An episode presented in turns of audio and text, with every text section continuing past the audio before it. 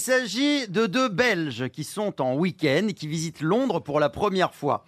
Alors ils décident de monter dans un autobus rouge à Impérial, vous savez, ces autobus avec les deux étages. Ils s'installent au niveau inférieur. Quelques minutes plus tard, l'un des deux dit Dis donc, je vais monter pour voir comment c'est au premier, hein, pour voir si, si le paysage est plus joli. Hein, voilà. Alors il grimpe l'escalier en colimaçon qui mène à l'étage supérieur et il redescend quelques instants plus tard complètement affolé. Et il va voir son copain belge et il glisse à l'oreille de son copain Bon, dis donc, hein, on a bien fait de se mettre en bas. Là-haut, ils n'ont pas de chauffeur. Hein.